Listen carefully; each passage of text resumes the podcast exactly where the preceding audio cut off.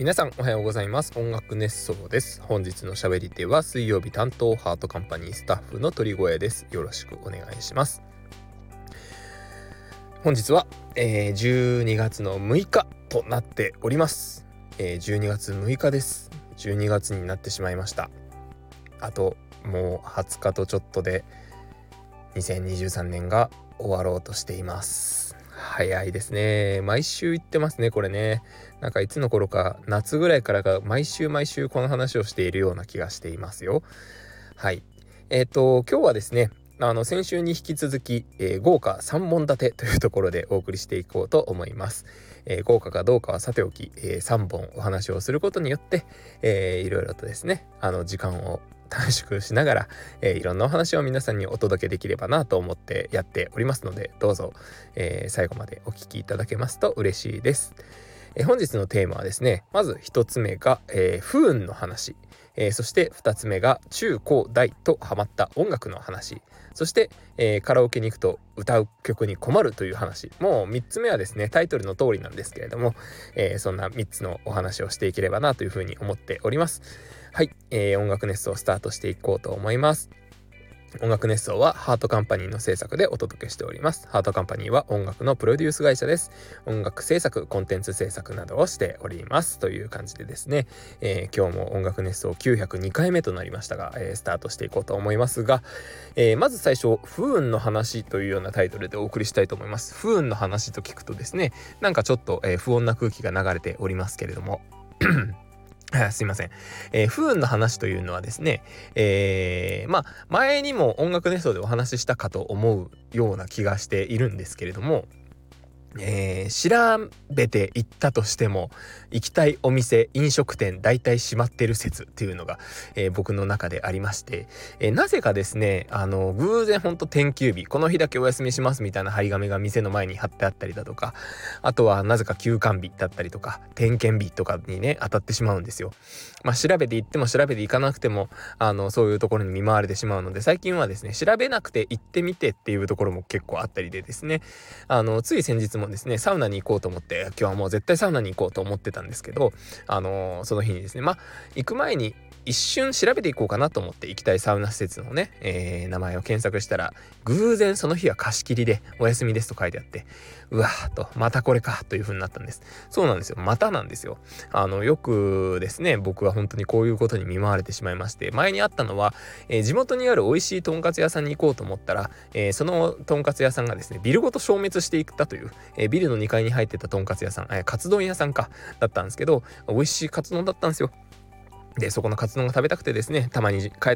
った地元で、えー、カツ丼食べようと思って行ったんですけどなんとえー、ビルごとなくなってまして、なんか耐震工事で全部ビルごと取り壊しみたいな。で、一駅先かな？二駅先かな？のところに移転しました。みたいなこと書いてありまして、えー、なかなかそんな駅にも行かないもんですから、えー、行かずにいたらそのお店ですね、なんとなくなっちゃいまして、もう二度とあの味が食べれることはないのかと思って、えちょっと後悔しているところではありますけれども、えその他にもあったのはですね、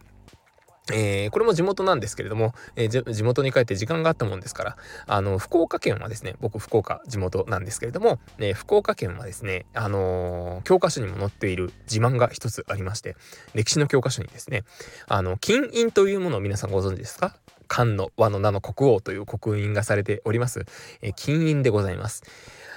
あの金印がですね、福岡市博物館だったかしらに置いてあるんですね。で、それをですね、ちょっと久々に見に行こうと。中学生の時の、えー、社会科見学か何かで、えー、行った時に見た以来だったんですけれども、えー、当時大学卒業したてぐらいの年齢だったかな。えで、ちょっと見に行こうと思って行ったんですよ。で、僕の家からはですね、電車に乗って、で、電車を乗り継ぐかバスを乗り継ぐかして、えそこから歩いてちょっと行ったところに福岡市博物館はあるんですけれども、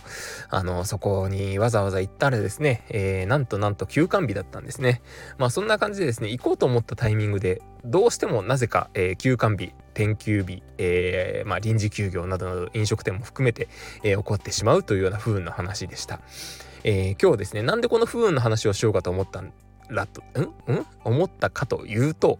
あの別に店が閉まってたというような不運ではなかったんです。でもう一つ僕にとって不運な話があ不運に見舞われてしまうよくこの状態に陥るなということがありまして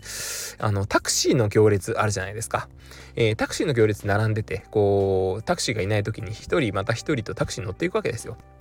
で僕の手前の人まではコンスタントにタクシーが来るのになぜか僕のところでちょうどタクシーのあの車列が途切れてしまうと。でちょっと待ったないとタクシー来ないみたいな、えー、もう乗れるなみたいな感じでちょっとこう何て言うんですか、えー、リラックスモードに入るんですけれどもなぜか僕の手前でタクシー途切れちゃうんですね。でなのでタクシーの列で待つんですよ。で今日そうタクシーの全然また不運の話と違っちゃうんですけどこれはちょっとあの別のテーマとしてえー、今日3つお話しますと言ってま、言いましたけれども、別のテーマとしてお話ししますが、最近気づいたというかもう、最近じゃないな。結構前から思ってることがあって、ちょっとこのタイミングでぜひ皆さんにお伝えしたいことがあるんです。あの、タクシーの列とかバスの列って、道路に向かって平行に並ぶじゃないですか。でも、あの、電車の列って、まあ平行、線路に向かって平行平行なんですけど、いわゆる渋滞の列で並びません？あの後ろに後ろにというでなぜかタクシーの列は横に横に並ぶじゃないですかでもあれですねなんでだろうなって不思議に思ってたんですけどまあ駅のホームは、まあ、考えてみれば簡単なんですよ。駅のホームは、えー、縦に並ぶことを前提に作られていると。で道路は縦に並ぶと道を塞いでしまうので危ないっていう感じですね、えー、バスも同じくバス停に向かって、えー、バス停からですね、あのー、横向きに並ぶじゃないですか。なんで道路に向かって、えー、人の後頭部を見ることなく並んでいくと。まあそんな違いがあるなということを発見したというようなお話でした。はい。ちょっと不運な話からそれてしまいましたけども、次のテーマに行きたいと思います。えー、次のテーマですね、中高大とハマった音楽の話でございます。えー、前にですね、多分音楽熱奏前の時代にですね、あのー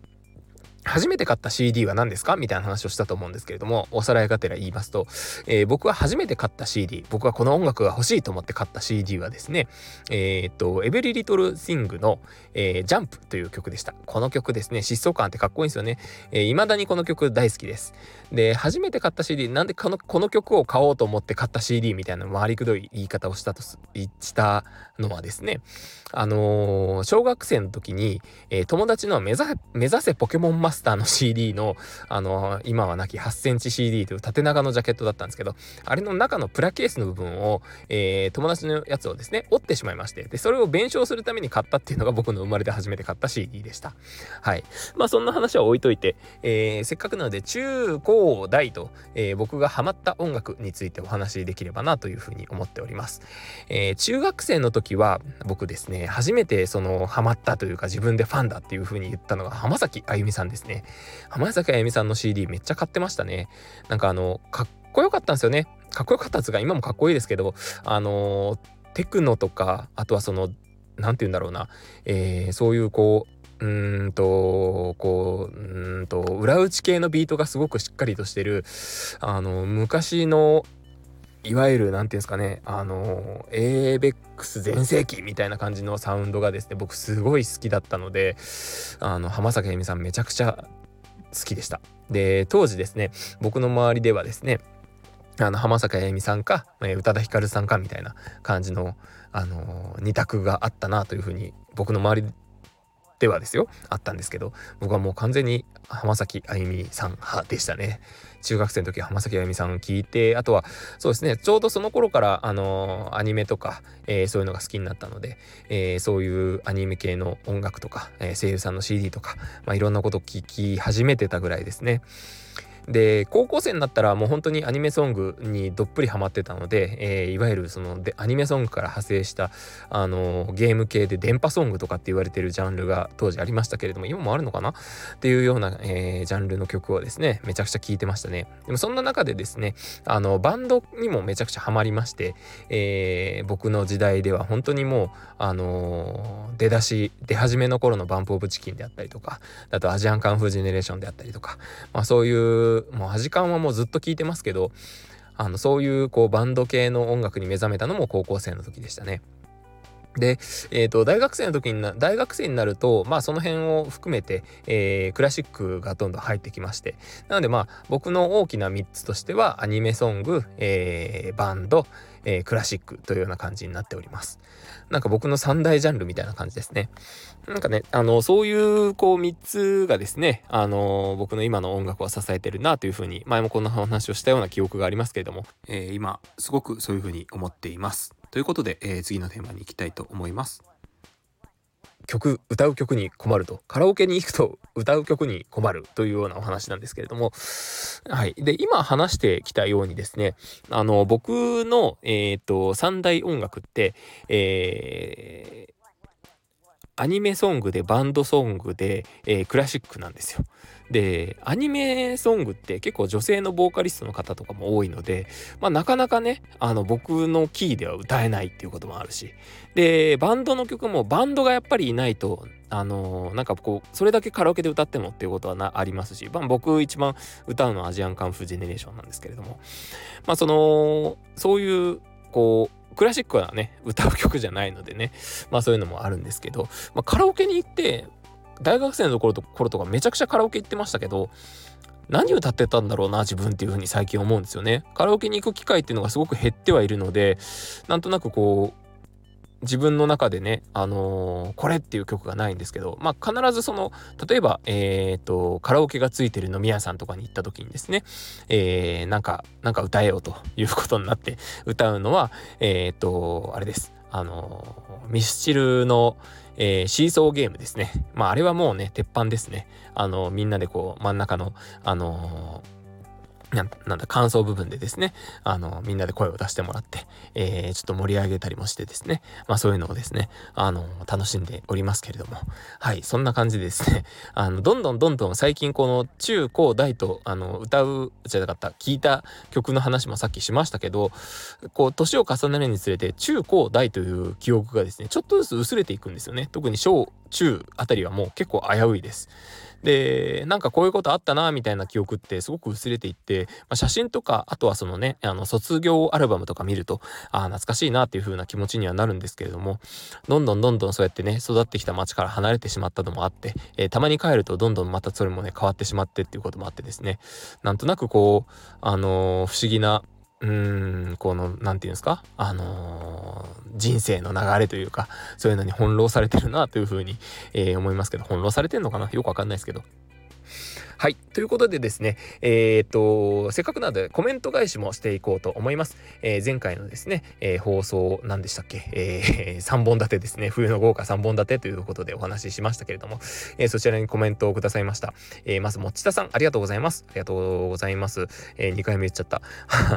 えっと、もちたさん、ありがとうございます。え鳥越さん、おはようございます。おはようございます。川口湖のライブからは自分もつい見ちゃいます。あ、同志だありがとうございます。あれめっちゃ面白い。面白いって言ったら変ですけど、面白いですよね。なんかついついついずっと見ちゃうんですよね、あれね。うん。あと、地方 CM を見るのも好きで、ホテル滞在中は地方局を流しながら過ごしちゃいますね。ああ、わかります。あの、関西の CM とかめっちゃ面白いですもんね。えー、それから早朝の放送で野菜の入荷量が単価がテレビから流れてきたのを見たことが、へえ、面白い。ホテルの近くには大きな市場があり周辺に住んでる人には必要な放送なんだろうなと思いました。確かに。なんかそういう放送見たことないけどやっぱりこうローカルならではの番組とか CM とかっていいですよね。地域に合わせた放送は旅行中の楽しみの一つです。地上波の需要減りつつありますがホテルには残してほしい置いてほしいと願いますね。えー、ありがとうございます。いやほんとそうですね。なんかあのあの地域で言うとあれ今何かお話ししようと思ったんだ。あえー、っとあのー、地域による放送っていうのがですね、えっ、ー、と、今ふと思ったんですけれども、あれ？ちょっと待ってください。今本当にマジで記憶がパンと飛びましたよ。ちょっと一旦止めて思い出します。はい。あのー、ちょっと今休止をしました。今ラジオの間では一瞬ですけど、2、3分考えて思い出しました。あのですね、えー、お話ししたかったのがですね、あの、その地方 CM ですね。あの、福岡はですね、あのー、まあ、多分どこの地域もそうなんでしょうけど、え福岡は地方 CM の宝庫みたいな感じで僕は思っておりまして、え福岡の人とですね、話すと、あの CM のその何ですか、えー、フレーズとか音楽とか、まあ、そういうねあの決め台詞系とかですね、まあ、そういうのでですねすごく盛り上がるんです。あのー、ぜひぜひ福岡の人とお話しする時はですね、えー、どれが一番いいかな？マイク時間帯がいいですね。えー、マイク時間帯って言ったら多分すごく盛り上がると思います。あとはですね、えー、コスカーですね。あとは何の CM かわかんないでしょみんな。あのー、一つ目はですね、えー、時報でして、えー、明太子屋さんがやってる時報なんですよ。で、あとはもう一つ、そのコスカーっていうのは、えー、博多通りもんの CM ですね。はい。あの、そんな、えー、廊下の話をさせていただきましたけれども、えー、ぜひぜひ、あの、持田さんもですね、あの、福岡に行った際はテレビを見て、CM を見て、あ、これかというふうに思っていただければと思います。はい、続きまして、栗おじさん、おはようございます。おはようございます。本はいいですよね。田上さんも以前本のお話をしていますが、本のお話をしていましたが、探偵はバーニールシリーズは本当に面白いですよ。を読んでみます。気になってたんですよ映画化して。映画まだ見れてないのでその、えー、僕が今読んでる「静まぬ太陽」もそうなんですけどあの原作を読んでから本を読みたい派なんですよね。まあついついあの映画見ちゃってあこれ原作あったんだって思うことあるんですけど「探偵はバーニール」シリーズはちょっとねあの映画すごいずっと気になってるのでずっと気になってもうほんと十数年経つのかなぐらいになるのかもしれないですけどあの、ちょっと原作読んでみようと思います。あと、古典を読んだりするのも好きです。えー、すごい。大学時代は本当に本ばかり読んでいましたが、いつの間にか読まなくなってしまいました。多分論文に追われていろいろ知識を蓄えなければという追い込みもあって読んでいったのもありました。ああ、論文もそうですよね。失礼しました。えっ、ー、と、論文も僕も書きましたが、あの、本当に僕の研究テーマがですね、本当にこう書いてあるものが少なくて、えー、めちゃくちゃ苦労した思い出があります。本って本当になんかこう読もうと思わないと読まなくなっちゃいましたよね。うん、古典って僕古典めっちゃ苦手なんですよ。古典本当あのセンター試験で自慢じゃないですけど全然自慢にならないですけど、えー、センター試験で2点取ったんですよ。あの本当に。古典あのセンター試験って選択問題なのになんで2点が取れるのかっていう話なんですけど、えー、センター試験2点だったんですよ。その代わり漢文は満点だったんですけどほんと古典苦手なんですよね。あと最近のおすすめはで同志少女よ敵を撃てです。ソ連の大大祖国戦争の時代のお話ですが、なかなか面白いですよ。すごいいろんなおすすめがありますね。我が家はほとんどテレビ見ないですが、それこそ地震や J アラートが鳴った時など地上波見れないと不安になりますよね。はい、ありがとうございます。いや、そうっすね。そのテレビをね、なんかつけとかないとそういうの流れないじゃないですか。かといってね、防災無線をずっとオンにしておくわけにもいかないですし、まあそういうね、携帯が今その代わりになってるんでしょうけど、まあ、携帯とかスマートフォンですけれども、まあ、なんかそういうちょっとね、あの、お年寄りとかはテレビに、まあ、まだ、あのー、すごく、なんですか、えっ、ー、と、しっかり見てらっしゃる方も多いでしょうけど、若い世代今ほとんどテレビ見ないらしい、見ないらしいですからね。あの、先週コメントもいただきましたの、チューナーレステレビ。とかはそういうなんか需要に沿ったものなんでしょうね。うん、地上波、地上波で面白いなというふうに思いますけどね、つけっぱにしといてもいいですしね、深夜のね、あの NHK とかで流れてるただの風景映像とかもね、結構僕好きなんですよね。はい、ということで、えー、ありがとうございました。はい、続きまして、おにぎりさん、ありがとうございます。鳥越さん、おはようございます。おはようございます。生牡蠣初めて食べたのは宮島でした。いいですね、宮島僕行きたいんですよ。今、国内で、えー、トップ3に入りますね、行きたいところの。はい。生牡蠣初めて食べたのは宮島でしたということで、はい。ちょっと2回読んでしまいましたが、今ごまかそうと思ったんですが、ごまかしきれませんでした。えー、そして、えー、なんだ、えー、それまで牡蠣が苦手だったんですが、有名なところで食べたら克服できるかなと思って食べたのでした。おー、すごい。その時は生牡蠣以外に焼き牡蠣、牡蠣フライ、牡蠣丼と牡蠣を満喫して無事牡蠣を克服できて当たることもなかったです。おめでとうございます。すごい。な、苦手なのによく行きましたね。すごいな。牡蠣を食べなきゃいけないというなんか使命感に駆られてたんですかね、えー、ちなみに当たった経験もあって当たった時はトイレの住民になるしそこそこの高熱が出るしで散々な目に遭いました。ですよねって言いますもんねいや本当に怖いんですよねいろいろ言いましたが食べてみるのも当たるのも経験だと思って挑戦してみてもいいのかもしれません。ただ翌日のスケジュールに余裕がある日をお勧めします。笑いということでありがとうございます。ですね。本当に翌日のスケジュールに余裕がある日に牡蠣を食べるというね翌日も何があっても大丈夫みたいな日じゃないとねちょっと怖いですもんね。いやでも今もおにぎりさん牡蠣食べてるんですかね？当たった経験もあったってことは当たったけれどもやっぱり牡蠣食べちゃうってことなんですかね？よく皆さんねあの生牡蠣なんかは特にそうですけど、えー、当たっても食べたいっていう風にまあ多分これもねあのー、なんかなんですかね、え、その美味しさを物語るようなエピソードだと思うんですけれども。いやそこまで言うならちょっと食べてみたいなっていうふうに思いますね。いや宮島で食べるか。現地ですもんね。いいっすね。行きたいな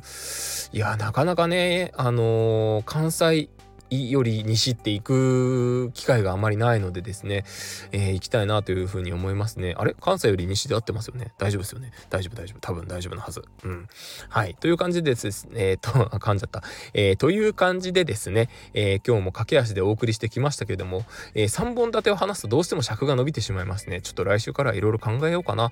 えー、ということで、えー、今日も20分以上も話してしまいました。というところで、えー、今週の放送おしまいにしたいと思います。